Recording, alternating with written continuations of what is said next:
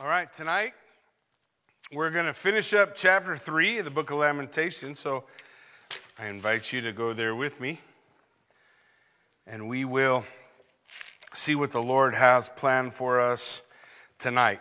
You may remember we're looking at five poems in Lamentations written by, I believe, Jeremiah.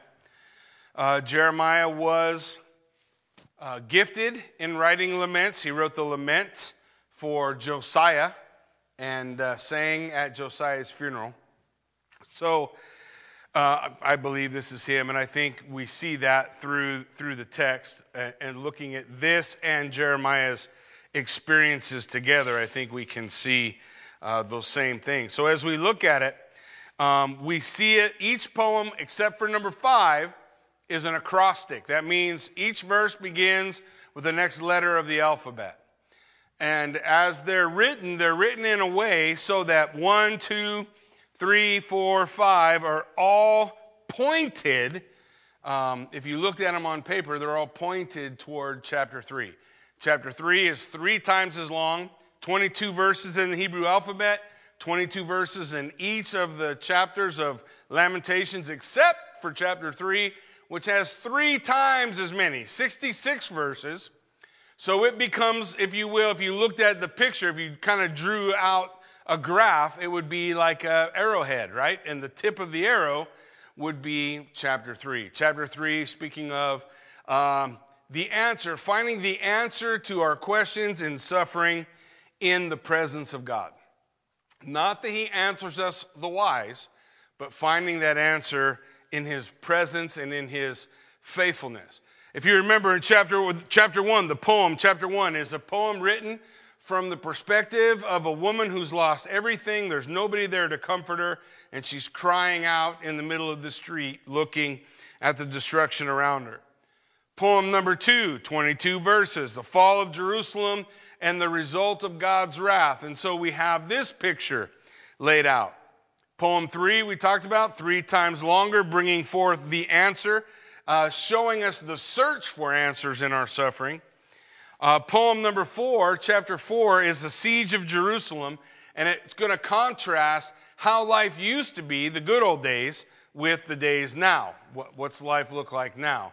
And is a poem of contrast. Poem number five loses the acrostic, it loses the rhythm of the poetry, and it is a move um, from from grief into chaos, and it becomes an explosion, uh, uh, moving into a prayer for God's mercy. And it ends in this paradox. The, as it cries out for God's mercy, the last verse is going to say, Unless you have forsaken us. And then it ends. That's the end of the book of Lamentations. The question stays hanging in chapter 5, but that question is answered as we continue through the word. Are we forsaken? No. No. And so this is something we'll see as we continue to work our way through. So tonight we're looking at the third part, or our third uh, message here in Lamentations 3, the search for answers. And this part is understanding the plans and purposes of God. And maybe more than that, maybe not necessarily understanding them, but accepting them. You ever had to accept God's plan, even if you didn't know why? So, so that's a common theme in Scripture because real life does not follow some kind of formula like Dr. Seuss where something happens, something goes south, and everything works out the end, and everybody's happy, and they get their Christmas anyway, and the Grinch changes, and oh, that's not how real life is, is it? Real life doesn't, the Grinch stays rotten, you lose everything, and they stay lost, and you know, that's the, and really the poetry of the Bible kind of expresses that ideal that this is how life under the sun, the the, the writer of Ecclesiastes, um, Kohelet, he, he makes this proclamation that everything, he, everywhere he tried to find meaning under the sun, separate from finding meaning in God, ended up in vanity. And he, he, finds, he finds no answers. And that really is expressed in Hebrew poetry. Hebrew poetry, especially Lamentations, is dealing with the hard things, the difficult parts of life. So, so we have a search for answers, but it's focused on accepting God's purpose and plan, which was an issue for the people to whom Lamentations is written. Remember, Israel has gone into exile for disobedience and rebellion against God. And so, in going into exile, God is telling them, accept my plan. I know the thoughts that I have toward you. That's what the Lord said, Jeremiah 29, right? I know the thoughts I have toward you, thoughts of good and not of evil. I'm not here to destroy you. If I was going to destroy you, you'd be gone. I'm giving you a future and a hope. It just doesn't always look like that. Because, you know, we like, we like it how when everything works out a little smoother, less painful. But what reality shows us is humankind, especially according to the prophet Isaiah, learns best in the furnace of affliction. So in the furnace of affliction, our eyes lift up. The book, whole book of Judges, the whole book of Judges does this cycle. The cycle of, oh, life is good and I forgot who God is. And then somebody comes and oppresses me. Oh, I'm oppressed. I feel like Monty Python when I say that. And then three people who've seen Monty Python knows what I'm talking about. And then and then the, this oppression comes in, and then there's a cry out to God, Lord, save us. And then God sends a judge. And a judge comes and delivers the people out of their oppression back into the fruitful life. And they get into the fruitful life, and what do they do? Forget God. That's the entire book of Judges. Story after story after story after story. Then you enter into to the, the history of the time of the kings, and what does it look like? Just like the book of Judges. Over and over again. When we see that kind of thing repeated in literature, it is, it is laying for the foundational fact. We forget God when life is good, we remember God when life is bad. So there are often times in the world around us where we'll see that. But what the writer of Lamentations, what Jeremiah wants us to realize is in all of that, it's God's mercy and faithfulness because he wants you to look at him. This is not God's hatred and anger, this is God's mercy and grace. That he's provided an opportunity for our eyes to lift up. Instead of just saying, oh, forget this. Let's wipe the slate clean start over with armadillos or something. Right? But he doesn't do that. So let's pick it up in verse 37 tonight. In verse 37, he says, Who has spoken and it came to pass unless the Lord has commanded it? Is it not from the mouth of the Most High that good and bad come? So why should a living man complain, a man about the punishment of his sins? And the idea that he's laying out here in the beginning stanzas of this poem is that the commands of the Lord are righteous. I was going to say the commands of the Lord are good, and, and in a sense, I think that's true. But sometimes the commands of the Lord are bad. They're, they bring calamity. But even though they brought calamity, they're righteous. Does that make sense, what I'm trying to say? So it's righteous. The Lord's commands are righteous. And our ability to comprehend how that works is limited because it's limited on our feelings. How do I feel? Right? It doesn't your day, like when you start your day, your day kicks off, you're doing something, um, and, and let's say something goes south right away. Does it ruin your whole day often? Changes your attitude, you get a downward spiral, you're fighting that downward spiral all day, you know, and and so, the, the same way, our feelings, our emotions, they hinder our ability to recognize the righteousness of God's commands, His working around us, the things that God is doing. Here's what the scripture says. I think, the, I think this is kind of a mantra from my life. I, I say that everything that enters into my life passes through the hands of a God who loves me. Now, I may not be able to reconcile all the pain. I know all the hard questions like, what about this? What about this? I don't have an answer for you. I just say that if it came into my life, it passed through God's hands and He loves me. And so we look at scriptures. The Bible says in Amos 3 6, is a trumpet blown in a city and the people are not afraid? The trumpet was an alarm, enemies coming. Does disaster come to a city unless the Lord has done it? What did he write in Daniel? He says it's the Lord who raises up kings and brings down kingdoms, right? Isaiah 45 says this, speaking of the Lord I form Lart, I form Lart. Let's try that again. I form light. One day that's going to go bad. I form light and create darkness. I make well being and create calamity. I am the Lord who does all these things. Light, dark, good, what we would call evil. He's not talking about moral evil, but he's talking about bad things happening, right? Bad things that come. For example, the Babylonian army conquering Judah. The Lord says, This is all from me. And I think what, what the prophets are saying through that is this that the same God that brings judgment is the God who restores fortunes. He's the God who turns it around. God doesn't bring that judgment to bring a full end, but rather an attitude of repentance, a change in of his people, and then a restoration takes place. All, always through it all. So when we look at those divine proclamations of the Lord, whether for good, for our good, or for our ill, it is the Lord. And the Lord speaks, and it happens. The Lord, the Lord will say, This far, no further. Right? There, there will be an end to the wickedness, even of our nation now, which may be what we're facing now, that the Lord says, This far, no further. And then the, the seeds that we have sown to the wind will reap the whirlwind. And, and these are some of the things I think we see uh, happening around us.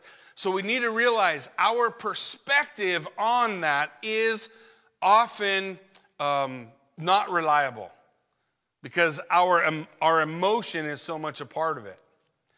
And so we, we need to know when uh, somebody told me, well, actually, Pastor Chuck Smith used to say, whenever you're faced with something you don't understand, fall back on the things you know. There are things we know from Scripture, right? We know that God is love. The Bible describes him that. We also know that God is wrath and that God is justice. And so we have to fall back on the things we know. We know that God has a purpose, we know that God has a plan. It may not have been the one we would have picked or drew up but it is God's. And so the lamenter in the middle of the city is looking up and he's, he's, he's saying at the last part of that uh, section of poetry, he says, Why should a living man complain? A man about the punishment of his sins. And really, the picture in the, in the Hebrew is the idea of blame shifting. We do this better than any, well, I don't think anything else does it, but we, we do this a lot. Everything is somebody else's fault. Everything. It's, I, when's the last time you saw somebody stand up in political office somewhere and say, you know what, this is all my fault? No, this is Democrats. No, this is Republicans. No, this is the religious people. No, this is the Antifa. No, this is the, the white supremacy, whatever. The, Bible's, the Bible is saying, why should a man blame shift? Why are you all pointing at everyone else? When, when judgment for sin comes, it comes because you are guilty. I am guilty.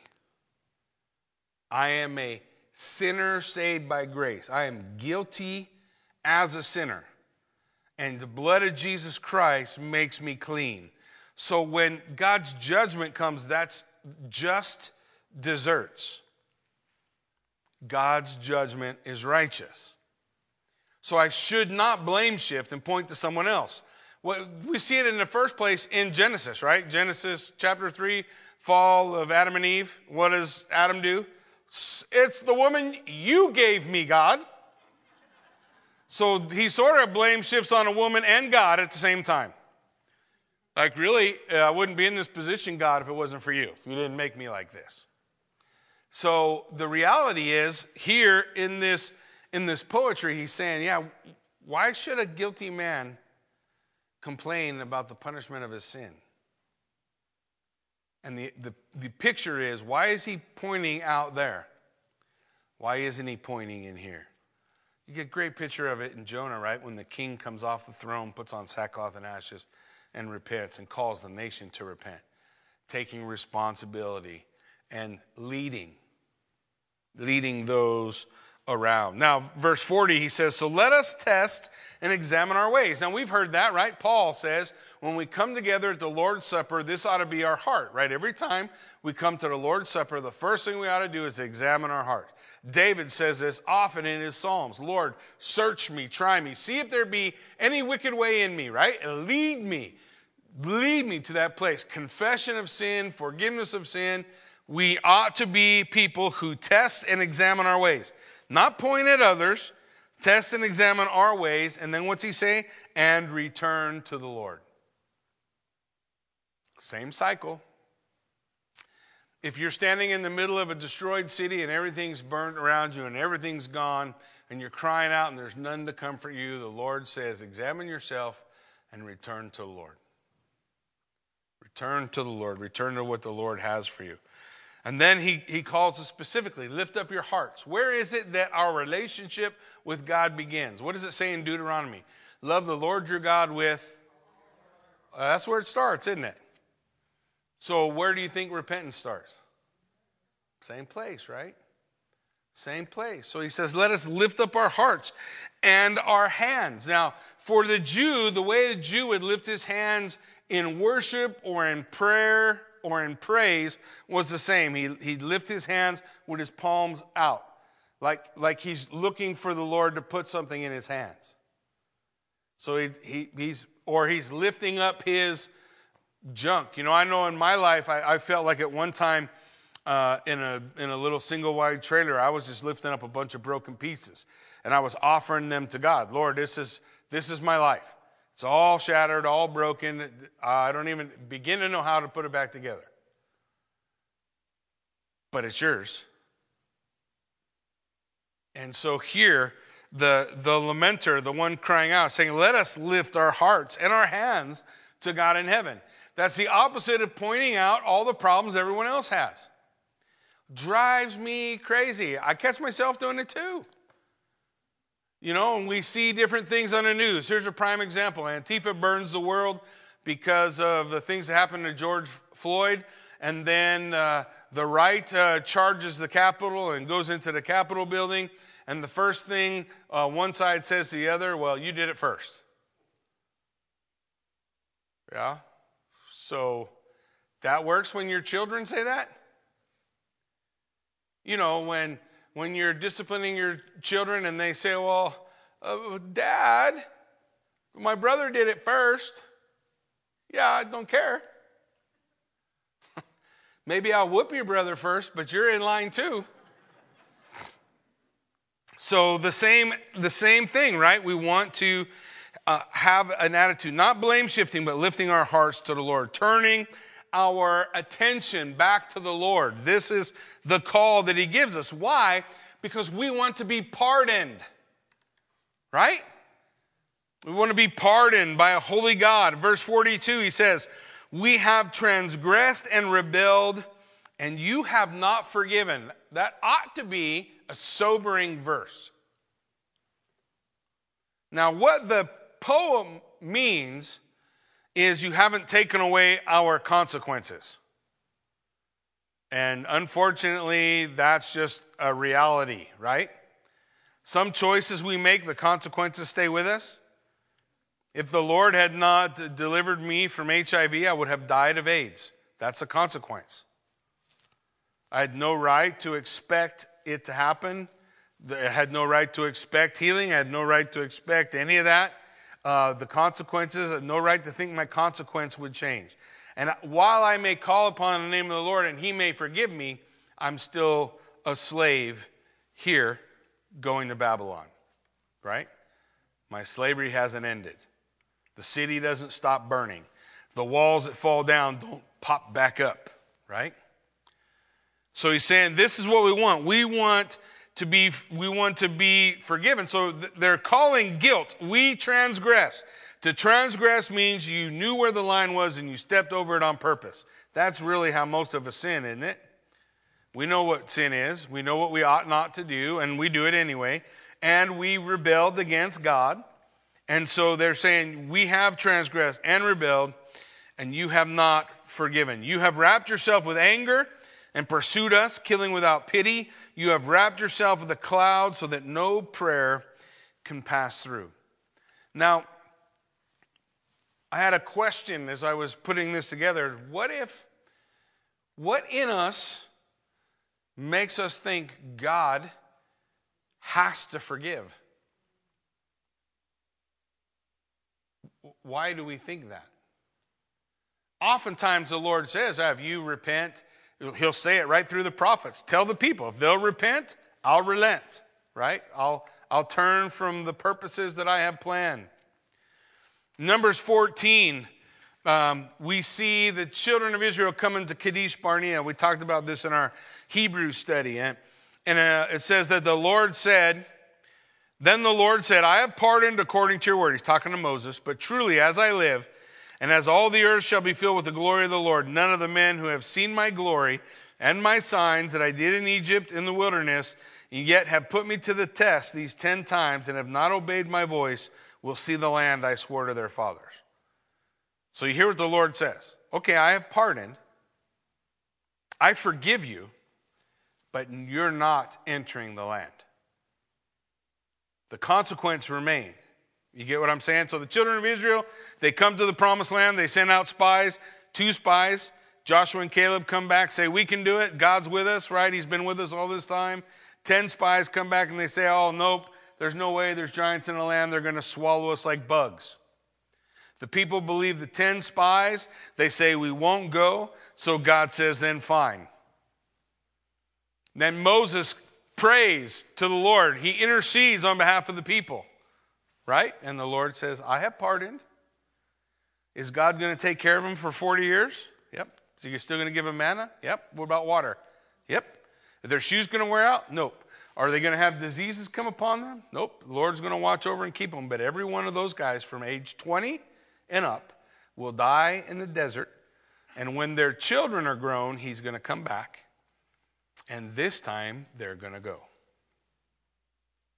In verse 39 in Numbers 14, it says So when Moses told these words to the people of Israel, the people mourned greatly, and they rose early in the morning, and they went to the heights of the hill country, and they said, Here we are, we're ready to go, we have sinned, we're sorry. And the Lord said, That's nice. You're not going in. And they walked in the desert for 40 years their sin was forgiven, the consequence remained. You're not going in the land. The children of Israel crying out with, through the voice of Jeremiah in the Lamentations are saying, Lord, you haven't forgiven us. No, you're going. You're going to Babylon. That's, your, that's the judgment. That's what's, that's what's going to happen. So the Lord says, make a life there. Live. Don't diminish, right? We talked about that last time. Increase, don't diminish. Pray for the king of Babylon. Pray for the peace of the city, for in their peace you'll find peace. But it's too late to say, Well, Lord, I'm sorry.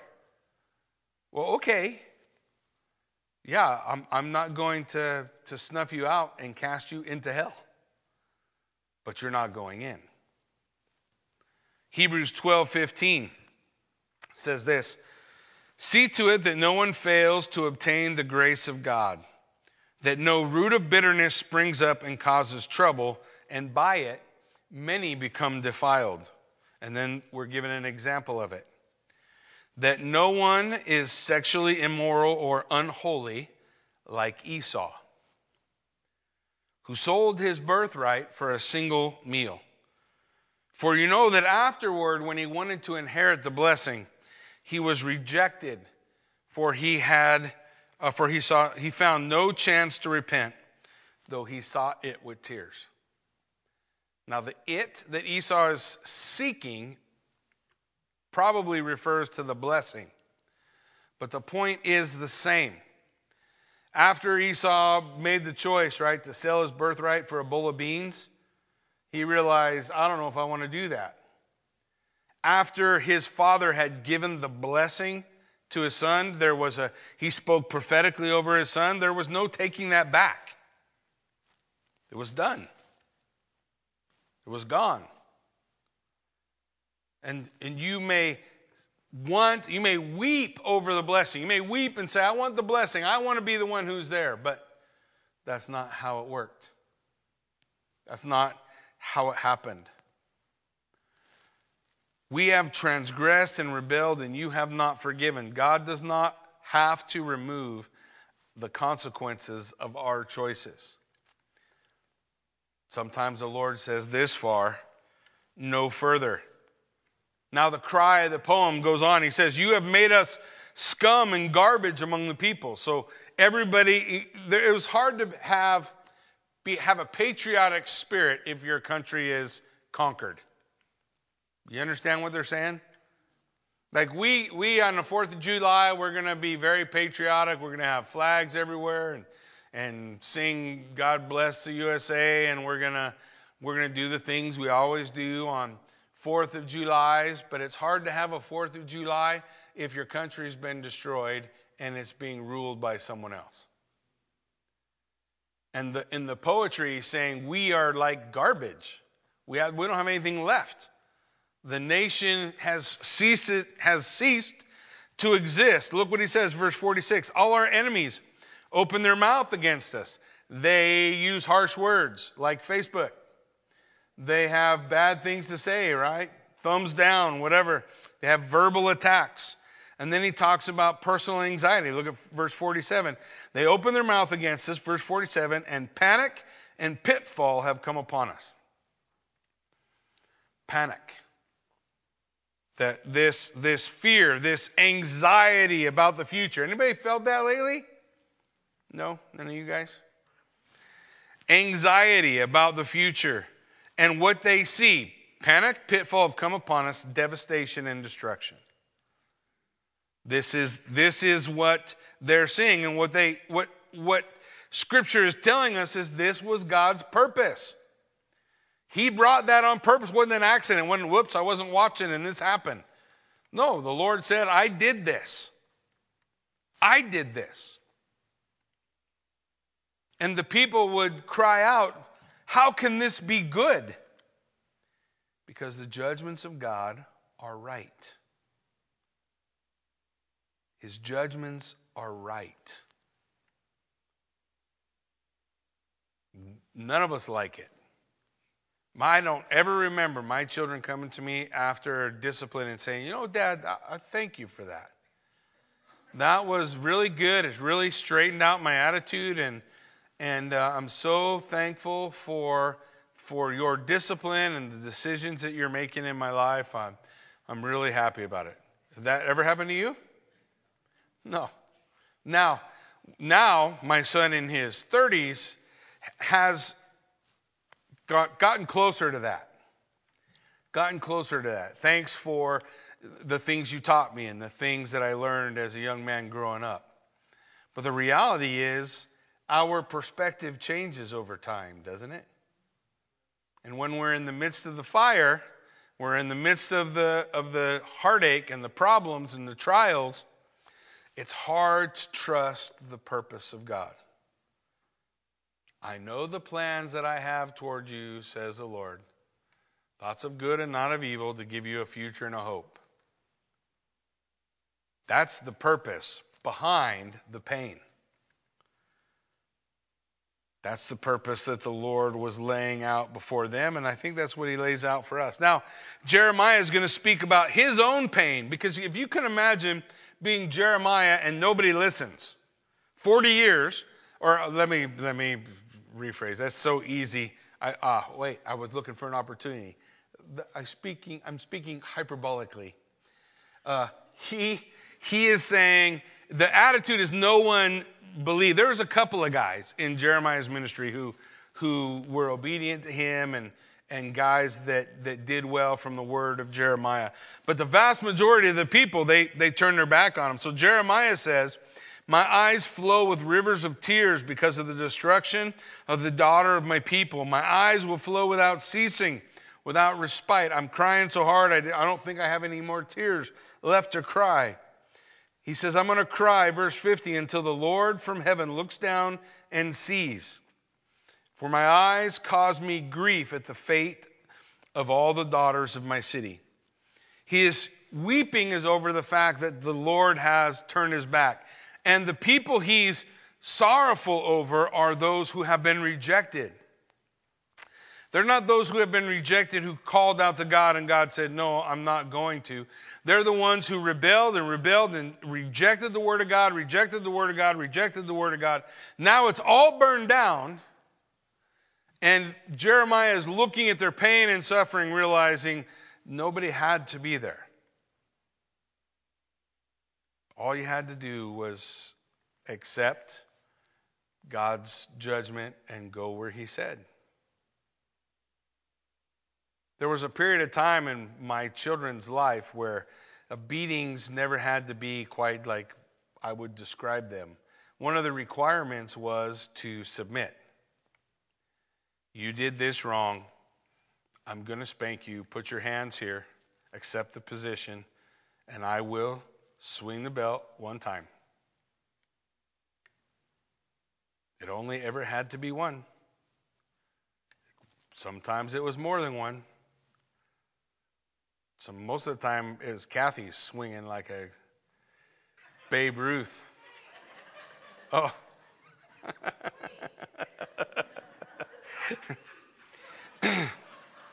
Kathy was not one to say, wait till your father gets home. She was like, get yourself over there on that couch. She was the paddle maker in the family, so. But the idea, right? Submit to, submit to judgment, uh, but the people didn't. And so their rebellion made the situation worse. Listen, Jeremiah goes on I have been hunted like a bird by those who were my enemy without cause. I'm trying to help them, but they hated me. verse 53 They flung me alive into the pit. You remember when they put Jeremiah in the pit? They cast stones on me. Water closed over my head, and I said, I am lost. Felt like he was drowning. Anybody ever felt like that?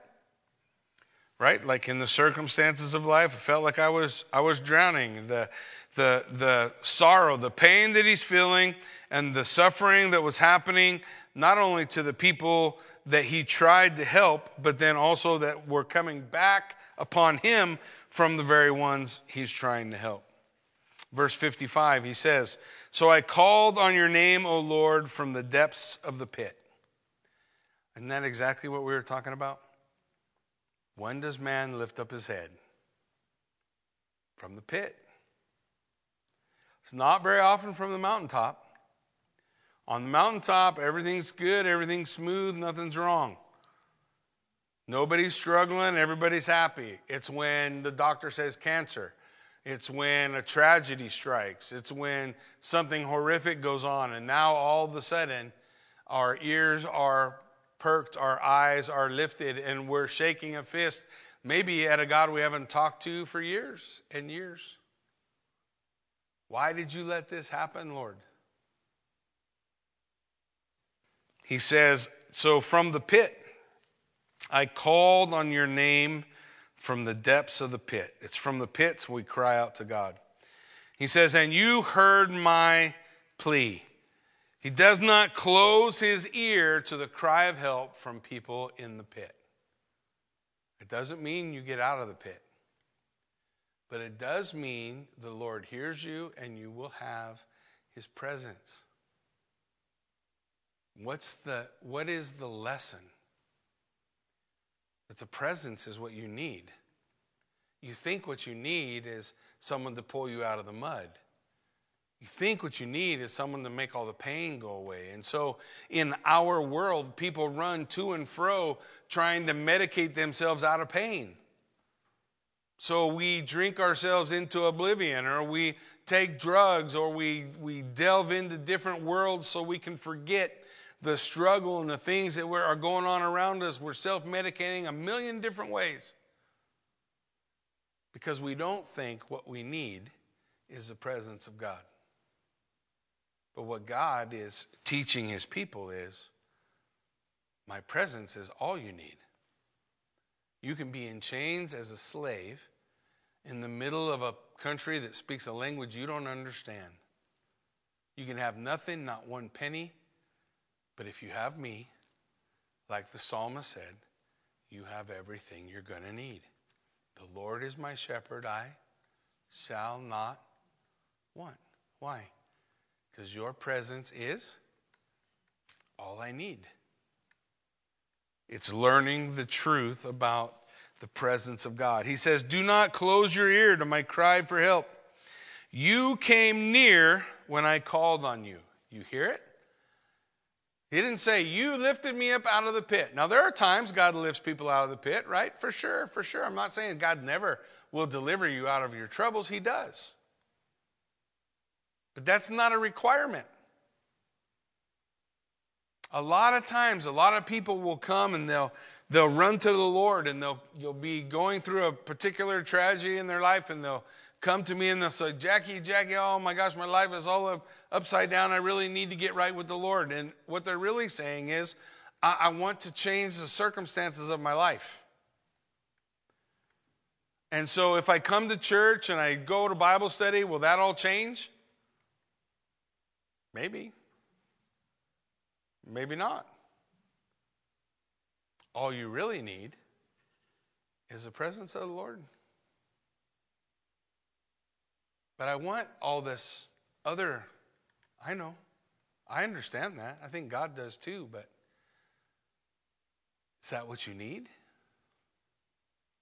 He's, he's saying here, look, you drew near when I called on you, and you said to me in the bottom of the pit, do not fear.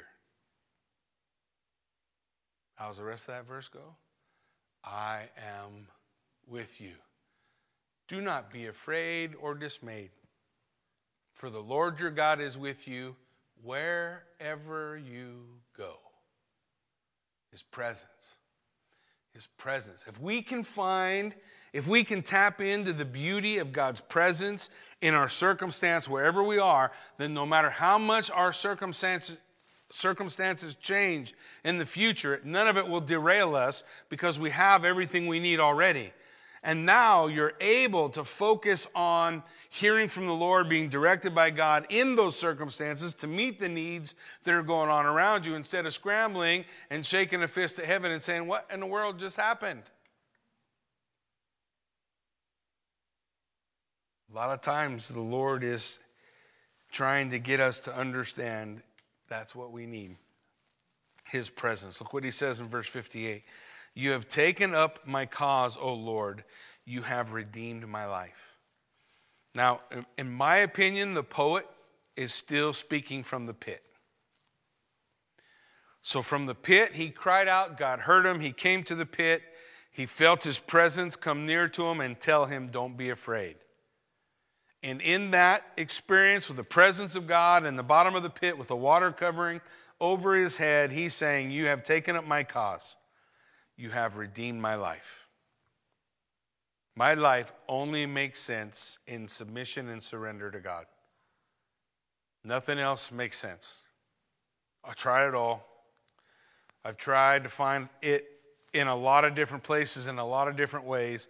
And in surrender to God, accepting whatever the Lord brings into my life, I was, I, I I am a wretch. And I surrendered my life to Christ and I began to walk with Him. And I began to spend time serving in ministry. And, and God started to use my testimony, and people were getting saved. And God was doing a lot of incredible things around me. And my wife got pregnant, and I said, for the first time, I'm gonna, I'm gonna name my son a name out of the Bible because I want my son to honor the Lord. And, and I want him to understand what it is to, to be a servant of God. That's Joe. So I, I sat in my backyard and I was like, Lord, what's going on? I finally am doing what I'm supposed to be doing and walking where I'm supposed to walk, and, and you give me an autistic son? Now, at the time, I didn't know what I know now. What I know now is I have learned more about my relationship with God through Joe's relationship with me than any books, any study help program, any Bible college class. Way more I learned through my relationship with him. I remember when he was when he was really little, he didn't talk for ever. And so he's he's little and I just want to know what his voice sounds like. Now, look, I knew his voice because he screamed all the time. So, but I didn't want to hear scream. I didn't want to hear ah all the time. I just wanted to hear him jump up in my lap one day and say, "Hey, Dad."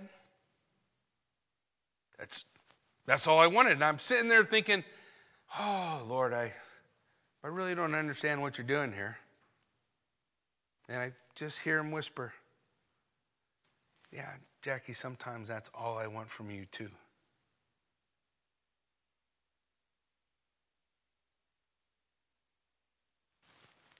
We catch ourselves throwing a fit, shaking our fists, screaming. And God says, I wonder what it would be like if you just jumped up in my lap. What would it be like if you just said, Hey, Love you, Dad. So I learned a lot from that thing that I thought was not good. Now, those lessons are still coming. Joe's 24 years old. We have a new set of problems. So, so and those and and those things will continue. And I know now. I didn't. I didn't. I wasn't going to find my fulfill, fulfillment in a son that I could show the way from birth, I will have my fulfillment in God's presence and being the man God calls me to be to all my children and to walk the path that God has laid out for us to walk. And so, in that, just like the poet, we can cry out, You have taken up my cause. I didn't know you were doing this for my good. Now I see a little bit. You have redeemed my life. Then he says in verse 59, You have seen the wrong done to me, O Lord, judge my cause. So again, I still, I still see the poet in the pit. I still see him, you know, whether it's a pit of despair, you know, I'm not saying he's stuck down in the mud, but the, the, the, the attitude look, you, you see where I'm at. You see what they've done to me. You see the wrong that has occurred. You have seen all their vengeance and all their plots. Isn't that really how Jeremiah's life was? I have a hard time with people who say, I don't think Jeremiah wrote Lamentations. Have you, have you read it? Because it pretty much follows Jeremiah's example of his life. They hunted him, threw him in pits, threw him in prisons, shackled him, tied him up, beat him up, tried to kill him. You know, they, they tried to do it all. He's saying, Lord, you've seen it all. You have taken up my cause, you have redeemed my life, and you see all the wrong done to me. But I don't want you to miss this. It's like he's, he's in a moment he's going to talk about the scoffing of the enemy, and he's gonna, he's gonna, he's going to take, I think he's going to take his desire for vengeance on all those who have wronged him, and he's going to lay it in God's hands. Because the Bible says, don't give way to wrath for the Lord says, Vengeance is mine, I will repay. The Bible tells us the wrath of men will not accomplish the righteousness of God. So your wrath is not ever going to do anything good. So he says, this the, the writer, the poet, I think, is, is taking his desire for vengeance. He, and he's going to say, Get him, God. But when he's saying, Get him, God, I see him laying that down, laying it down at the feet of the Lord. And it's, that's yours now. That's, that's yours to judge. You're the judge of all the world, not me. You're the judge of all this stuff. I'm, I'm going to leave this with you. He says in, in, in uh, verse 61 You heard their taunts, O Lord, all their plots, the lips and thoughts of my assailants are against me all the day long. Behold, they're sitting, they're resting.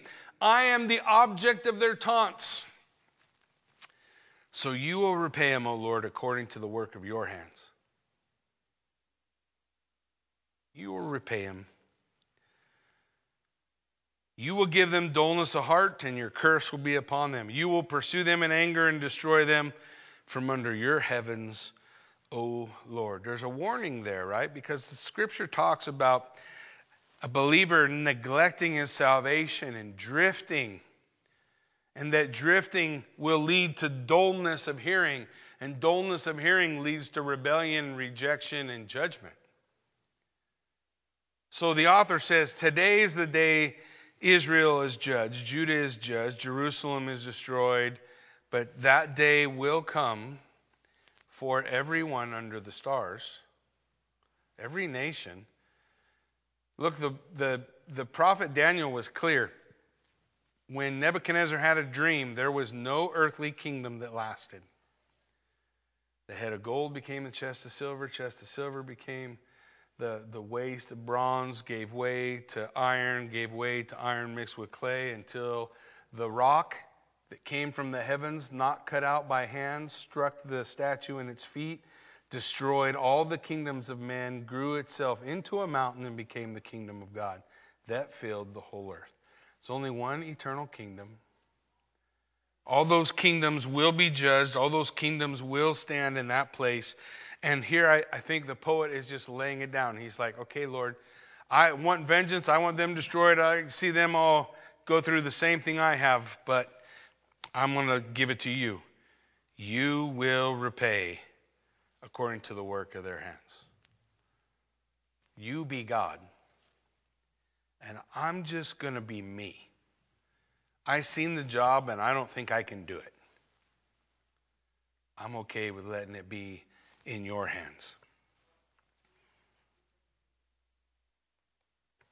It is a good thing to find in our search for answers the reality that the thing we're missing and the thing we're needing is God's presence all along. Amen? Why don't you stand with me? Let's pray. Father God, I thank you for this time, the opportunity that we have to come before you, Lord, to study your word. God, I pray that we might find uh, good soil in our heart to receive it, Lord, to hear it, to see it. That we might be conformed to your word and not the other way around. Lord, I pray that we might learn the lesson of those who have gone before us and, and suffered and dealt with life and that we might recognize this is how this is how man is. It's what we do. It's what we have always done. We are unjust, wrathful, oppressive creatures. And sometimes we have done that in your name, God. And for that we we stand ready for judgment. Lord, I pray that you would teach us, each one, that the thing we need most in life is your presence. You with us, guiding, leading, directing.